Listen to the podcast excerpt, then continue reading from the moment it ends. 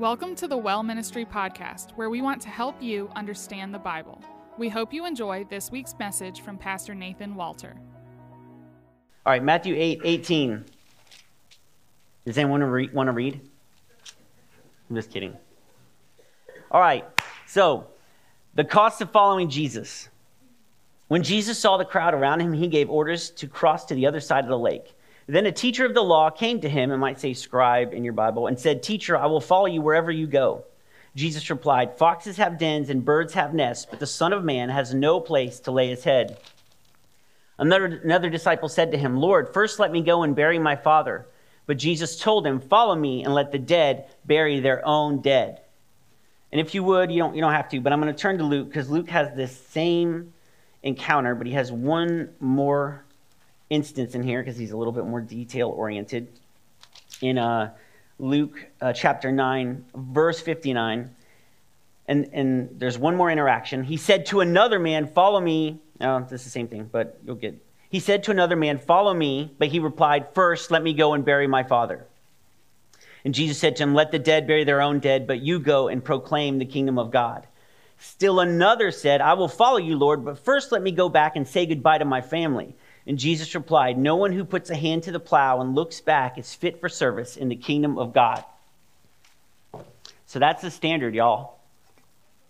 In, in this interaction, it might seem like Jesus is a little harsh, um, but we're going to look at him and see what is actually going on here.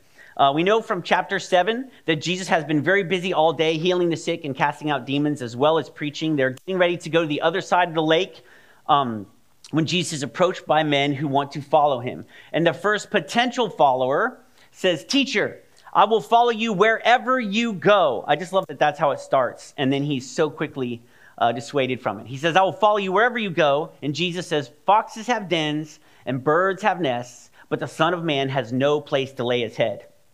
And before we look in, too far in this interaction, let's talk about this um, term, Son of Man, because we hear it a lot. Jesus uses it for himself um, more than any other. He, he, says it 83 times in the Gospels, and it's always used by Jesus. Uh, so, what does it mean, and where does this term come from? And it's easy for us to look at it and say, okay, he's just saying Son of Man, he's human. Um, and he kind of is, but there's more to it, I wouldn't have bothered bringing it up. So, if we look back at the book of Daniel, we can see this term pop up in his account of a vision in Daniel 7 13 and 14. Daniel says, In my vision at night I looked, and there before me was one like a son of man, coming with the clouds of heaven. He approached the Ancient of Days and was led into his presence. He was given authority, glory, and sovereign power all nations and peoples of every language worshiped him. His dominion is an everlasting dominion that will not pass away, and his kingdom is one that will never be destroyed. So the book of Daniel is written in Aramaic, but this word, son of man, uh, is actually, it, it translates to English perfectly, son of man, but this would have been understood by the Hebrews when they said son of man. What it meant was human being. Son of man, human being. So in the text of Daniel, it would read, there before me was one like a human being. Not a human being, but was like a human being in appearance, but was obviously not so. And this was understood to be a vision of the coming Messiah. I mean, we can tell when we read the description of the Son of Man, one like a human being, we can tell this is a prophecy about the coming Messiah. So when Jesus uses this term, this phrase, Son of Man, he is referencing Daniel, and he is indeed saying, I am the Messiah. A lot of times when we see Son of God, we think that's when he's referencing his godliness. And when he says Son of Man, he's talking about his humanity. But some people actually believe, because they would say Son of God when they were talking about a king. And so some people believe that when he's saying Son of God, he's actually referring to his humanity and his royalty being the Son of the King. And when he's saying Son of Man, he's talking about he, that he is the Messiah. Either way, um, he's, all, he's God and man. But just a little interesting tidbit that's why he continues to call himself Son of Man. He is saying, I am the Messiah every time. He's referencing Daniel, he's referencing the Old Testament. He's pointing out to the Jews, I am the one Daniel was talking about. Okay? So now that we have that, uh, let's look at this interaction. So the first man says, Teacher, I will follow you wherever you go. And we're told this man is a scribe or he's a teacher of the law. So he would have generally taught at the synagogues, not at the temple. He was not of the he was not a priest, he was not of the priestly tribes, which if he was a priest or he was of the priestly tribes, that would have made him a Sadducee. But since he's a teacher of the law at the synagogues, that makes him Pharisee. Okay, if y'all have never heard that word, it's a bad word in the Bible, okay? Um, or he would have been around a lot of Pharisees. He would have been like from that train of thought. Um, so when he says teacher, um, it may see in your Bibles rabbi, because that's what he actually said. He says rabbi, which in the Bible means master, means great one. It's a term of great respect, and he's acknowledging Jesus' authority in his understanding of the Torah, which is the first five books of the Bible. And when the scribe says that he will follow Jesus, he is saying he's willing to come under his authority uh, as his student. And this is fairly common at the time. A great teacher or rabbi would gather like students to himself, or he would gather disciples to himself, and they would follow him, kind of like, kind of like an internship, okay? And we have to commend this scribe because he's definitely breaking from the other Pharisees in publicly asking Jesus, Can you teach me? Can I be your disciple? So let's commend him for that. But Jesus responds Foxes have dens and birds have nests, but the Son of Man has no place to lay his head. And, and the guy's like, oh man, I have nowhere to sleep, and I'm out, right? Because as I just pointed out a few minutes ago, sleep is important. Um, but Jesus isn't telling him, hey man, I don't have a house. He has a place to lay his head if he wants to, right? His mother, Mary, is still alive. She still uh, probably lives in the house um, that Joseph that she lived in with Joseph. So if he wants to, he can go home and sleep at his mom's house, right? Just like all of us can, right? Um, so he does have a place to lay his head if he wants, but as the Son of Man, as the Son of God, he has no home because his home is not here.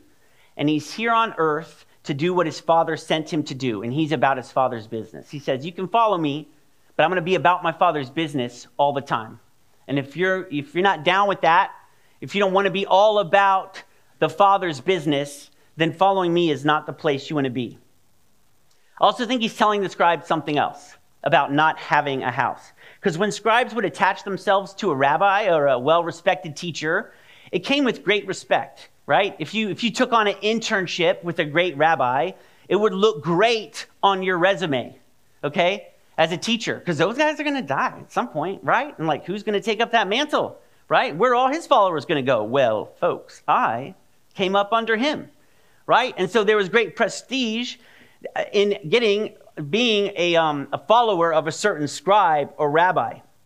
Um, it could be a great career move for the scribe. But Jesus tells him, yes, traditionally that's so, but following the Son of Man is completely different following the Son of Man doesn't necessarily mean great respect among the people. It doesn't mean financial prosperity. It might just mean you have nothing but following me. And that might be all there is. He says, You want to follow me? That might be all there is to it. Nothing else may come from it except you're following me. And this man who says, I will follow you wherever you go, changes his mind and says, Oh, it just means following you? And it doesn't mean anything else? And that is enough to discourage the scribe from following Jesus. The next man, who says, Is a disciple already, says, Lord, let me go and bury my father. To which Jesus replies, Follow me and let the dead bury their own dead. In Luke's version of events, Jesus first says, Follow me. In Matthew's version, the guy says, I'll follow you. And in uh, Luke's version, uh, Jesus says, Follow me, which may seem like a discrepancy, but I don't know um, how many of you like have when God finally, when, when I went to church and finally accepted Jesus, my Lord and Savior, he had been calling me for some time. I just finally answered. He'd been calling me. He'd been working on my heart. And I know it's the same for you. It's got to be the same for you. When you finally, you didn't like, man, I just, I just decided. You're like, no, G- Jesus was like to the point where you're like, okay, all right, fine. All right, fine. And he had been calling you. So there's no discrepancy here. God whispers to our hearts and he speaks through signs and situations and puts us in the place where he's calling us. And Jesus responds here, and he says, I'm going to follow you, but first let me go bury my dad. And Jesus is like, No, let the dead bury their dead. You're like, wow, man, Jesus was cold. Jesus was so cold. And that's the answer. Jesus was cold. So moving on. Um, no, but let's look at this. So to the Jews, it's considered a sacred duty to bury your parents. If you remember, we saw, uh, I don't know if actually we went into that, but we, Joseph asked Pharaoh permission when his father dies to leave Egypt and go back and bury his father in his homeland, in the promised land. And Pharaoh says, Yeah, go, because he understands this is, this is a big deal to go bury uh, your father, to go bury uh, your parents. So is Jesus like more heartless than Pharaoh? Right? Pharaoh let Joseph go bury his dad. Um, but uh, no, he's not. So in that time, they couldn't preserve the dead for to have the burial weeks later when everyone could make it. Okay, like it had to be um, buried immediately. It. They're no longer human. They're not, they would have to be buried immediately. And it was mandatory in Jewish tradition that the dead were buried within 24 hours, and then you had to go into seven days of mourning. Okay? So this guy isn't just out um, listening to a speaker while his dad is dead at home. He wouldn't be out listening to Jesus. He would have had to immediately, they would have had to prepare the body, bury him, and then he would be in mourning. You wouldn't see this man for a week after his father died. He would not be in this crowd. And if he was, this, these are small towns. Everyone would have been like, what's, like, what's he doing there? His dad just died. Why is he here? He's breaking the law being here. Okay? It was a very serious matter. And there's a story related uh, by a Syrian, mission, Syrian missionary which helps to further explain what is meant here when he says, First, let me go bury my father. Because we can kind of establish his father's not currently dead. Maybe he plans on going home and murdering his father. Um, no, but so a Syrian missionary uh, was friends with a Turk, and he was advising a young man uh, to tour Europe when he finished school to more complete his education. To which the young man replied, I must first bury my father. And when the missionary gave his condolences that the man's father had died, the young Turk explained that his father was still alive, but that he had to fulfill all his duties to his parents as a son and could not leave home until after his father's death. Okay, the father is the patriarch. And this man, even this is much later, where he's like, No, I, I can only, I'm only free to go do my own thing after my father's dead and I've buried my father. I must fulfill my obligations as a son to my parents. He's under the authority of his father and doesn't have the freedom to go follow Jesus until his duty to his father is over. That's what he's saying. I have to, I have to do what my family wants me to do first. Maybe this man wanted to make sure that he was around to claim his inheritance, right? Because the other guy was like, I'll follow you. And he's like, hey, you might not have any, you might ha- not have anything but following me. Maybe this guy heard that and said, "Ooh, well maybe I want to stick around and get my inheritance from my father because if he if he bails, he might be written out of the will.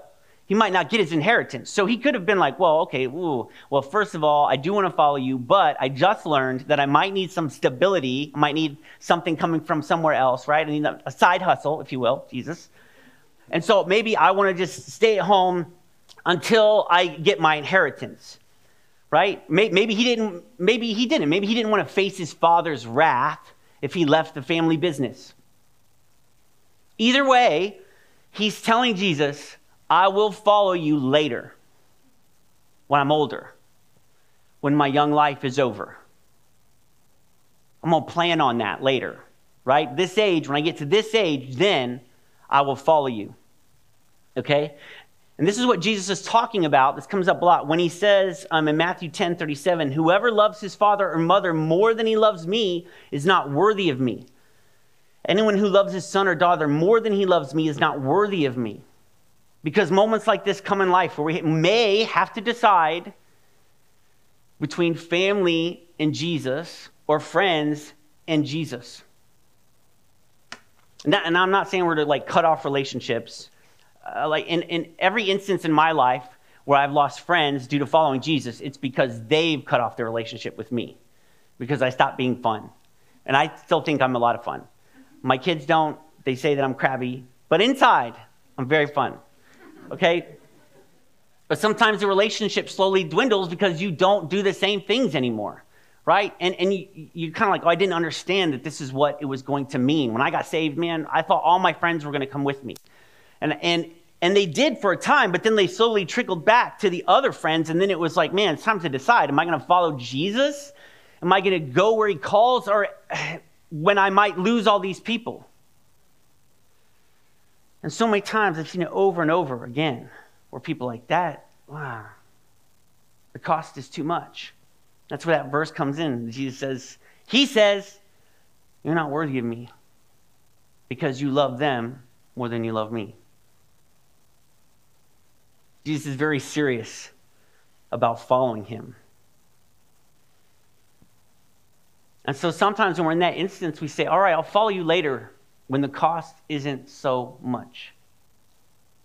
I don't know how many times like I went to a conference or something and like got resaved and like my friends did too and we went and went and then we drifted back and then we went back to a thing and we went and went and then we drifted back till it became fairly obvious that this was going to be a short-lived thing time and time again. And I slowly began to realize and it was heartbreaking. It wasn't easy, it was heartbreaking. If I'm going to do this, I might just have to do it by myself. They might not be coming with me. The safety net I want isn't going to be there. But what's my safety net? Is it my friends? Or is it Jesus? And you know who's been there for me throughout my whole life? Jesus even when I chose them time and time again. He was still there for me. But when I chose him, they weren't. Who loves me? Jesus. The cost is never going to be cheap. So when Jesus says, Let the dead bury their own dead, he's saying, Let the spiritually dead bury their own dead. He's saying, You can be alive in me. Yet you want to return to your old life that you lived when you were dead and care for the old things that you cared for when you were spiritually dead, but that life is dead and gone now. You can come with me to life, or you can go back to being dead. I have called you to proclaim the kingdom of God. And that is too much for that young man. And he's already, it already said he's a disciple, so he's already been following a bit. But then he's like, oh man, I, you know, I, I was getting into it, but now I didn't understand the cost. And then the final man says, I will follow you, but let me first say farewell to those at my home. And Jesus says, No one who puts his hand to the plow and looks back is fit for the kingdom of God. And honestly, this seems more heartless than the last one. He's just like, Can I just go say goodbye? And Jesus is like, No. Can't go say goodbye, you nanny. Right? You gonna say goodbye to your mom? go say goodbye to your mom. Can we come? No, he, he's not like that. I'm just, um, the disciples might have thought that because um, they're human. Um, but, but in fact, uh, there's a, this, we've seen this situation play out before where someone asks to go say goodbye to their family. Um, in fact, there's a famous prophet in the Old Testament um, named Elisha and Elijah comes and says, Hey, he's like plowing the field. Elisha's plowing the field. And Elijah says, Come and follow me. And he's plowing a field with oxen. And, um, and it's in 1 Kings 19 19. So Elijah went from there and found Elisha, son of Shaphat. He was plowing with 12 yoke of oxen, and he himself was driving the 12th pair. Elijah went up to him and threw his cloak around him. Elisha then left his oxen and ran after Elijah. Let me kiss my father and mother goodbye, he said, and then I will come with you. Go back, Elijah replied. What have I done to you? So Elisha left him and went back. He took his yoke of oxen and slaughtered them. He burned the plowing equipment to cook the meat and gave it to the people, and they ate. Then he set out to follow Elijah and became his servant. So if Elisha was permitted by an Old Testament prophet, by a man of God, why was this man not permitted to go home and kiss his family goodbye? But this man in the original Greek, he asked to take his leave of his family. He says, Can I go take leave of my family? And we see this process in the Old Testament when someone would go off to follow someone, or when a bride was married, they would take their leave of their family. And so there was just like this week long party to send them off. Okay? So, um, th- and so what he's doing here, when he, when he says, let me take my leave of my family, he's not like Elisha saying, let me, let me go say goodbye to them. He's saying, let me go take my leave so that I can have like this week long party so, so I can celebrate with my family. So just give me one more week. Just give me one more week of my own time. I'll follow you. Just I just need to get some things out of my system. Just give me one more week. And then, and then, I'm all yours. In one week's time, you can have all of me. But if he's not ready to give everything right now, what's a week going to do? In fact, he may find in that week that he truly loves all these things.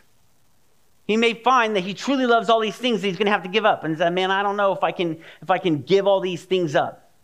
I don't know if i can give this all to you jesus. And i believe this man wants to follow right? But G- saw jesus reaction to the man who asked to all right let me bury my father he's asking for a lot of time and this guy's like okay well jesus didn't respond very favorably to that guy what if I can just have, it sounds like a negotiation. What if I can, I'll just give me one week. I'm way more faithful than that dude. He wanted to bury his dad. But just give me one week. That's all I'm asking for. I am like so much holier than that guy. One week. He's like negotiating with Jesus. But his heart's the same. His heart is the same as the man before. He's not quite ready to give up everything. And in each of these cases, Jesus didn't like react to their emotional, like, oh, I want to follow you. He's like, oh, come on, let's say the sinner's prayer. Let's do it right now while, while, you're, while you're hot. Let me tell you about hell. You're going to burn forever. All right, let's pray. Let's pray. Let's get you. Let's get you down. Right? Let me get you a visitor card, okay? And I'm going to get you, you know? He said, no. Examine the cost, count the cost.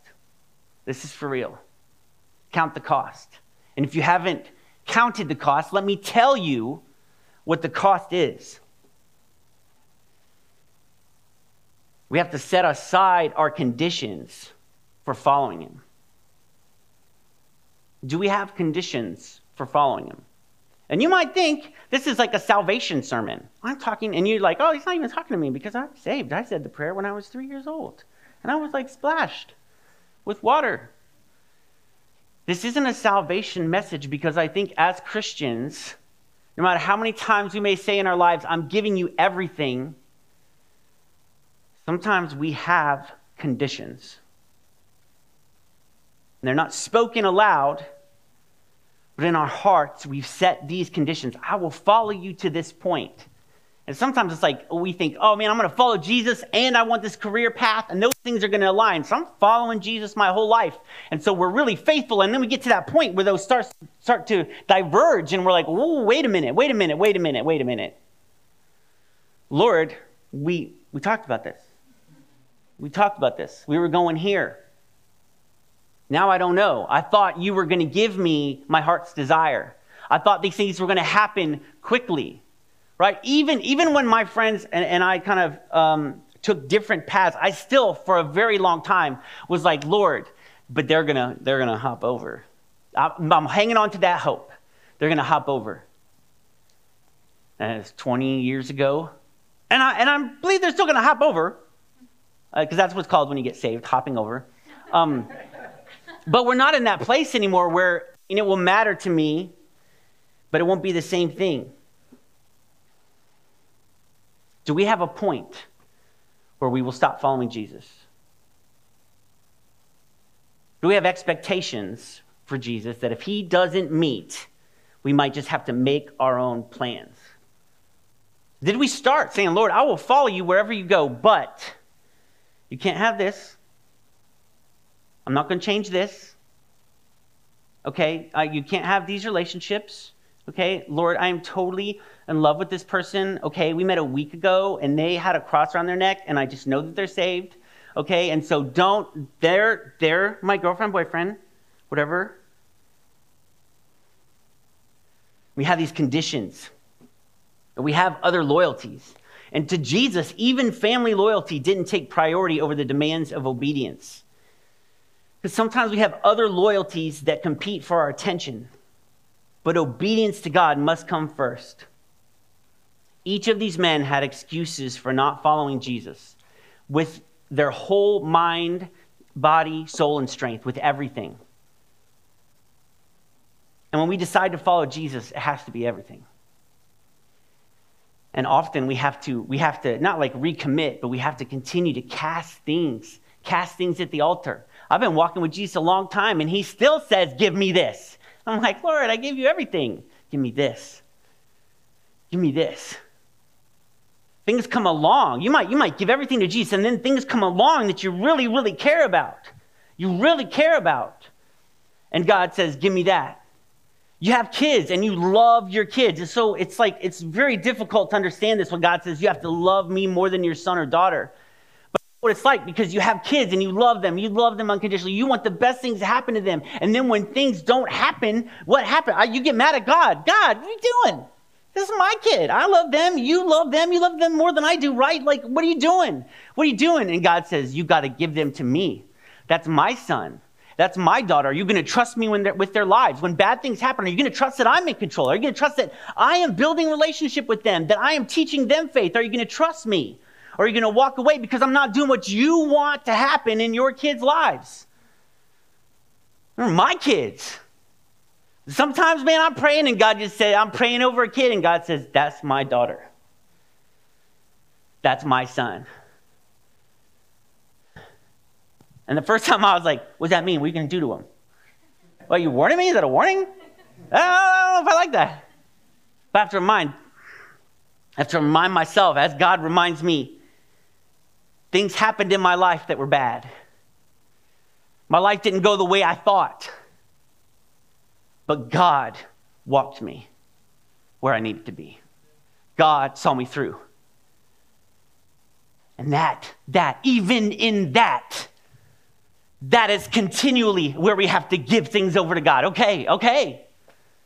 Okay, I thought I gave everything, but something else came up I care about, and I got to give that over to you. Okay, I give you my son. I give you my daughter. I have to trust you. When things look bad, I have to trust you. Okay, all right. I can't always fix everything. I have to let you work. I have to let you move. It is continuous. The Christian walk is continually giving over things to Him. Continually. And these guys turn around and walk off. But do you know what it means when you give it to God? It's in better hands, it's in better care.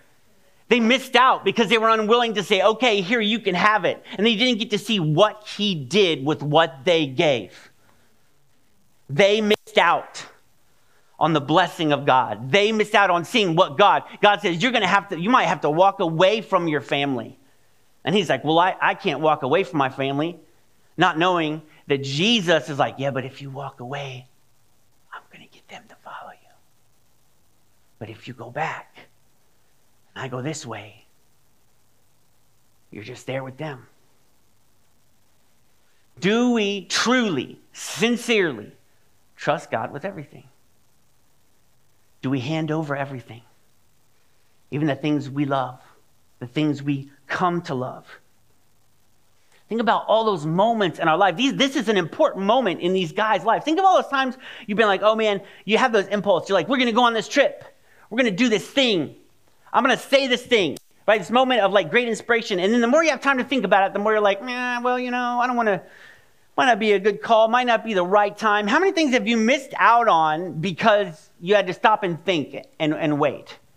Right? And that's what I'm preaching about rash actions. We need to make rash actions, rash trips. Put it on the credit card, Capital One, get some travel points, travel rewards. No, I'm just kidding. But in, in, in, this, in the sense of following Jesus, we do the same thing. We go, oh man, oh man, God is doing something. I saw it. He touched me. He did something miraculous. He's speaking to me.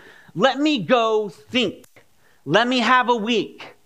Let me have a few years. Let me just think about it. Let me write down the pros and cons of following Jesus and what I might have to give up. Maybe later when it costs less. But the cost is never going to be less than everything. But God, when God is calling us, even after we're saved, God is continuously, continually calling us on, onward, continually calling us closer. And every time we may have to give something up to get closer. May give up a personal preference, may have to give up our own plans, may have to give up our own desires. But God, every time He's calling us to give something up, it's because He has something better.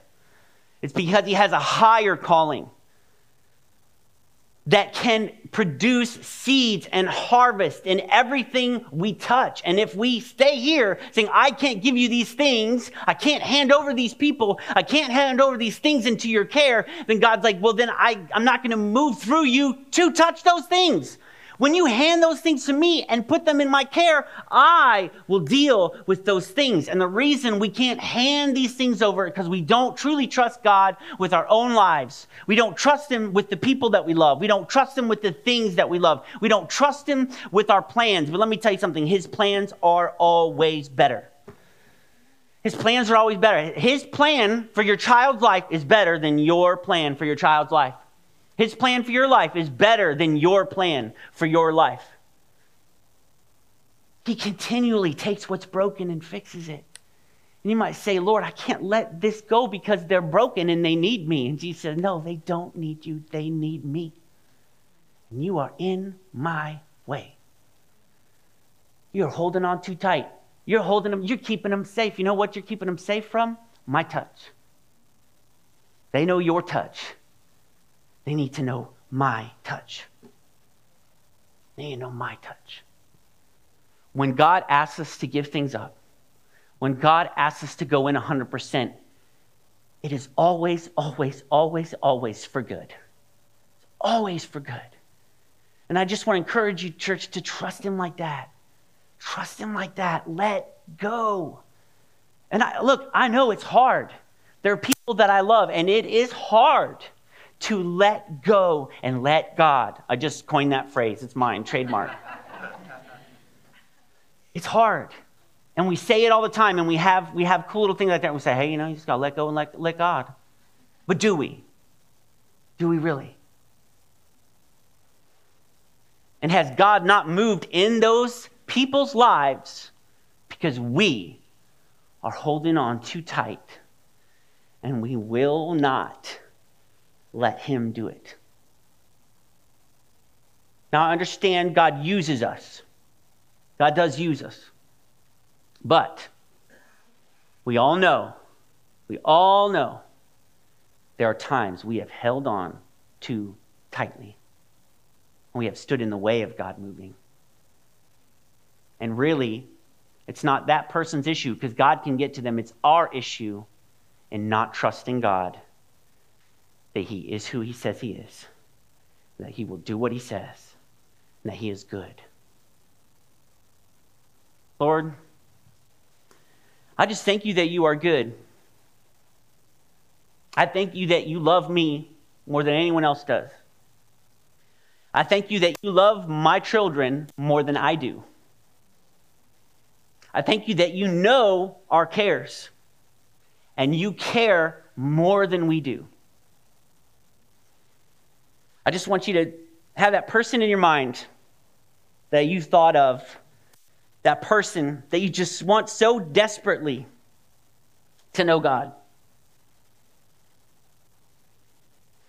That you might cling a little too tightly. Lord, forgive us for not trusting you. Forgive us for doubting your love. Forgive us for doubting your faithfulness. Why would we think you would not be faithful to them when you have been so, so faithful to us, Lord. I want my children, I want my family, I want my friends to know your faithfulness, not my faithfulness. I want them to know your love, not my love. And I just pray that you would help us to let go and let you move in their lives, Lord. And I just pray that we can give them to you, Lord. That we can love you more, that we can trust you, that we can let you work that we would let you do the miracles we've been asking and stop trying to do it ourselves. You are the God of the harvest, Lord, and we will trust you for the harvest. We are just the workers. And so we give our plans to you, we give our hopes to you, we give our dreams to you, we give the people that we love to you. We give our heart's desires to you, Lord. We give our hurts to you and our worries to you and our fears to you, Lord. And we just declare we trust you, Lord, for you are faithful and you are good. You are who you say you are. And I just pray this week that we can walk in it, that that seed would grow, that we could hand over everything in our lives to you and let you rule and reign over our lives as you've been calling us to do from the beginning. In Jesus' name I pray. Amen. Thanks for listening to the Sermon of the Week. For more information about the well and other resources to help you study the Bible, go to thewellministry.co.